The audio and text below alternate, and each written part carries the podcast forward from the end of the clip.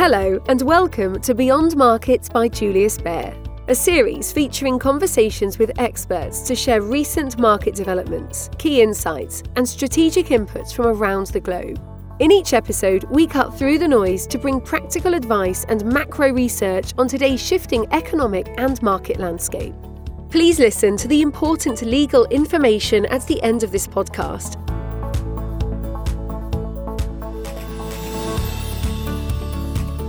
Dear listeners, hello and welcome to our Beyond Markets podcast. My name is Sharon M. Wilcox from Julius Baer Content Management in Zurich, and I am your host today. In this edition, we welcome special guest Dr. Damien Ng, who is an executive director and research analyst for Julius Baer's Next Generation Research Department. As a Singaporean who has been living abroad for nearly 15 years, Damien is a fervent believer in the importance of education for all. In his case, he completed a bachelor's degree at the National University of Singapore before finishing his master's degree at the University of Zurich in Switzerland and subsequently completing a PhD at Durham University in the UK. This makes him the perfect person to talk to in this podcast about the topic of education. Education is a topic that is of concern to all of us and society at large, whether it be personal education, parents worrying about their children's education, the global realities relating to unequal access to educational resources, or China's recent educational reforms. Damien, you recently published a 10-page report on global education with the subtitle, Can It Still Fix Inequality? A timely report with an interesting subtitle. So, what do you think? Is education still capable of addressing inequalities in the 21st century? Does education still pay off? First of all, thank you very much, Sharon M., for the kind introduction. To answer your question, yes, education still pays off, but we've got to be patient about the outcome. For example, children who go to school have better opportunities in the future because education provides them with a chance to break the cycle of poverty. After all, educated individuals are more likely to marry later, earn higher incomes, and enjoy better health. School attendance can also serve as crucial protection for children and youth from other alternatives such as child labor and other terrible forms of abuse and exploitation. Even for adults with the most basic education, the ability to read, to write, and to count will not only increase the likelihood of employment, but it will also reduce the sense of isolation from society. So therefore, education remains an ever-critical component of sustainable personal development in the 21st century, regardless of gender, ethnic, or socioeconomic background. Gender disparity is a worrying issue when it comes to accessing educational resources. After all, girls and women were historically more likely to be excluded from formal education than boys and men. The outbreak of the COVID-19 pandemic also aggravated unequal educational opportunities for the poorer segments of the society. What do you think about this, Damien? You know, Sharon, and girls in general are attending schools longer than ever before, and that's really good news. But the dropout rates for primary school age girls continue to remain high in some regions in the world, such as sub-Saharan Africa, South and West Asia. In the case of sub-Saharan Africa, for example, early marriages and teenage pregnancies are some of the major factors that prevent roughly 50 million girls from the region from going to school. Against this backdrop, it is indeed true that persistent gender inequality remains a major concern amongst policymakers all over the world. Nevertheless, I hasten to add that it is poverty that poses the greatest hurdle to education, not gender disparity. In fact, statistics have shown that the socioeconomic status of children's parents, along with the divide between rural and urban dwellers, constitute the most important factor determining a child's dropout probability or even likelihood of going to school at all. The extent of poverty's impact on education has been made even more obvious by the COVID-19 pandemic, because the world's poorest countries were more unlikely during the health crisis to be able to provide adequate support for remote learners who came from financially disadvantaged families, while the wealthier countries around the world could more easily transition from classroom to home-based learning. The lower-income nations face greater difficulty in delivering online courses to their citizens because the path was fraught with more challenges.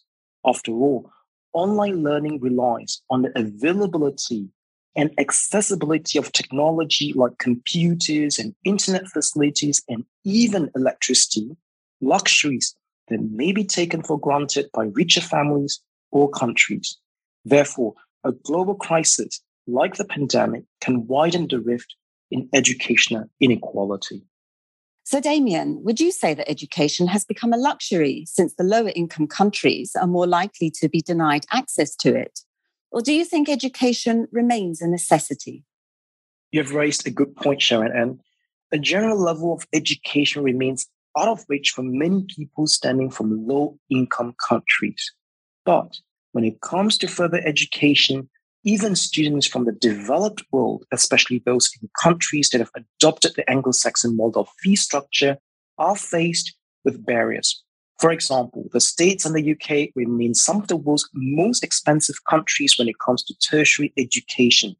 Whether the students are domestic or international, mounting tuition debt has indeed prompted questions about the increasing commoditization of tertiary education as a luxury good, as well as the long-term sustainability of the trend for the sector. In the case of the States, for example, the Federal Reserve Bank of New York estimates that the average student loan debt reached a record high of around $39,000 in the year 2020, almost $1.6 trillion on a collective basis in the States, far exceeding the accumulated credit card debt for the country. Given that 1 in 10 Americans has defaulted on a student loan, and many students experience financial difficulty in financing their studies, society may indeed have to ask itself the following questions. Has education become an expensive entry ticket to the job market available only for those who can afford it? Or should higher education be a fundamental social right that is free of charge because it benefits society? Or should students focus simply more on gaining skills while on-the-job training? In your opinion, Damien, why are these expensive Anglo-Saxon universities still the top destinations of choice for many students around the world? And why is it that you personally chose to pursue your postgraduate studies abroad in the UK and Switzerland rather than in Singapore? Well, regarding your question, Sharon, and there are many reasons for opting to study abroad, like in the UK and Switzerland. In addition to experiencing a different culture when studying abroad, another major reason for the attractiveness of Western universities, particularly the Anglo-Saxon ones, among foreign students can be attributed to their better rankings compared to their peers from other parts of the world. Because after all, students and parents have long been preoccupied with university rankings due to the perceived impact of a university's reputation on one's future career. The dominance of Anglo-Saxon universities in the major global university rankings is clearly palpable, given the overwhelming presence of American and British universities such as Oxford, Harvard, Cambridge, Stanford, and MIT among the world's 10 best universities. What are some of the most popular subjects that international students are pursuing? As far as the fields of study are concerned, more than half of the foreign students in the States were enrolled in the STEM subjects, that is, science, technology, engineering, and mathematics disciplines, followed by, say, business and management, arts, humanities, social sciences, and others. However, there are signs that other locations such as China and Singapore are also becoming increasingly attractive destinations for overseas students. In the case of China, data compiled by the UNESCO Institute for Statistics show that there were over 500,000 inbound foreign students pursuing their studies in the country in the year 2019. And this figure has more than doubled since the year 2010. What are the top nationalities of overseas students signing up for universities in the West?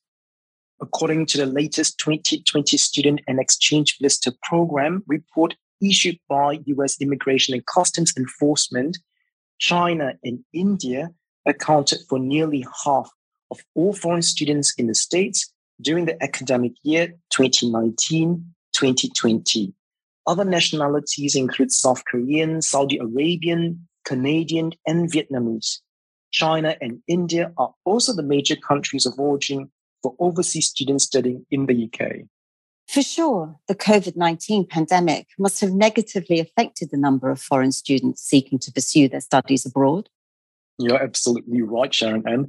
The outbreak of the coronavirus has resulted in fewer student arrivals from abroad. Now, this is because colleges and universities across the world in Western and non-Western countries shifted classes from on-campus to online due to COVID-19 lockdown measures. This move has naturally deterred many foreign students from pursuing higher education overseas due to a compromised learning experience and dwindling part-time job opportunities that would have allowed the less well-off students to pay off exorbitant tuition fees and living expenses. There was an overall decline of roughly 70% in new international student enrollments in 2020 across US colleges and universities compared to the previous year. Nevertheless, it is to be highlighted that the number of Chinese and Indian students who form the main bulk of the international student cohort in the States has already been declining since the year 2018. Now, the reasons for this include tightening student visa rules, the lingering tense US-China bilateral relations, as well as continually improving local universities back home. Damien, do you think Chinese and Indian universities will ever compete with elite American and British universities and be able to make it onto the top 10 list of the world's best universities, thus giving Chinese and Indian students an alternative to studying abroad? Sure, Sharon, and because undoubtedly Asian universities are rising in the global rankings. And this development is taking place at the same time as the States and other popular undergraduate and graduate destinations like Australia and the UK are increasingly adopting a toughened stance on foreign student visas. Against this backdrop, more and more Chinese and Indians are opting to study back home. Now, to illustrate the growing reputation of Chinese universities, for example, in the year 2010, there were only 2 universities from mainland China in the world's top 100 higher education establishments. Today, this number has risen to 6, with Peking University and Tsinghua University both ranked 16th, entering the world's top 20 for the first time in the latest World University Rankings. Now, the growing dominance of Chinese varsities in the world's international rankings can be evidenced by the increasing number of researchers and research output that the country has been producing in recent years, along with rising institutional income earned via collaboration with non-academic industries. Indian universities, on the other hand, have also been improving their research productivity and citation impact, although they are still lagging behind their overseas peers.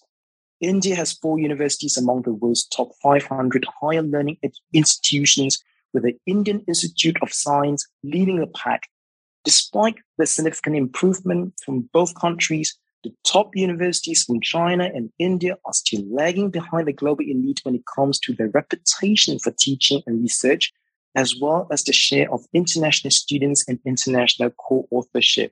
So for this reason, Sharon N., China and India would do well to focus on this gap in the coming years before expecting to win the equivalent of a Pomme d'Or as one of the world's best learning institutions. Since we have talked a great deal about Chinese students and China's improving universities, let's shift our focus to the country's recent educational reforms. The Chinese authorities have kept investors on the edge of their seats due to the recent raft of new regulations targeting the private industry in the country. What has happened here? As part of China's common prosperity drive to narrow social income inequalities, Chinese private education companies are not only required to convert to non-profit entities, but core curriculum tutoring aimed at passing the standardized college entrance examination, or called Gaokao in Mandarin, during the weekends and vacations has also been banned. The prohibition also affects tutors based abroad, including young people and stay-at-home mothers from Anglo-Saxon countries who are willing to offer English language classes to Chinese students via online tutoring platforms in the evenings and at weekends.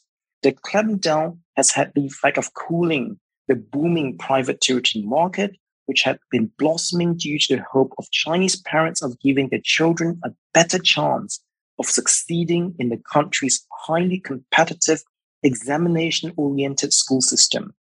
Now, the sweeping education reforms also aim to protect sleep-deprived students overladen with homework, in addition to providing couples with financial incentives to have more children, thereby arresting a rapidly declining birth rate. Moreover, the new policy coincides with the emergence of the lying flat, or Tang Ping in Mandarin. This lying flat movement among a growing number of Chinese youths who are contented with more attainable achievements. However, this development runs counter to the government's desire to foster a hardworking and productive populace that can help contribute to the country's long-term goal of becoming an industrialized superpower. The root of the problem is the disenchantment with the daily grind of life among the less affluent segment of the Chinese population, who are caught in an ever fiercer rat race with diminishing returns. Given the embattled share prices, is it now time for investors to consider Chinese education stocks? Good question, Sharon. And although it may sound attractive to buy Chinese education stocks at depressed share prices following panic selling on the equity market, investors are advised not to catch a falling knife. After all, following the regulatory overhaul, the previous business model of the country's $120 billion for-profit education industry no longer exists, because the companies need to restructure and reinvent themselves. So against this backdrop, along with potentially more follow-up policies and recent society developments, the outlook for the Chinese education market appears dim. Thank you for your insights on this very interesting topic, Damien. So, what should our listeners take away with them on the theme of global education from an investment perspective? Investment into an individual's education is a long-term, lifelong undertaking. In fact, Sharon M., a Chinese philosopher from the 8th century before the Common Era, once said, "It takes 10 years for a tree to grow, but it takes 100 years for talents to be nurtured."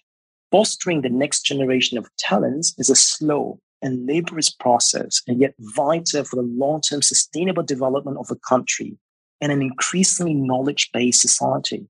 So from an investment perspective, we maintain a cautious view on the global education theme, as it is a sector that is unlikely to get off the ground given regulatory headwinds, as well as the largely non-profit nature of the compulsory education sector necessary for nations to eliminate social and wealth inequalities in their midst.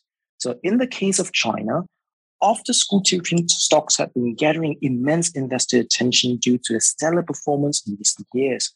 However, the harsher-than-expected Chinese regulatory overhaul has rendered that investment space unattractive.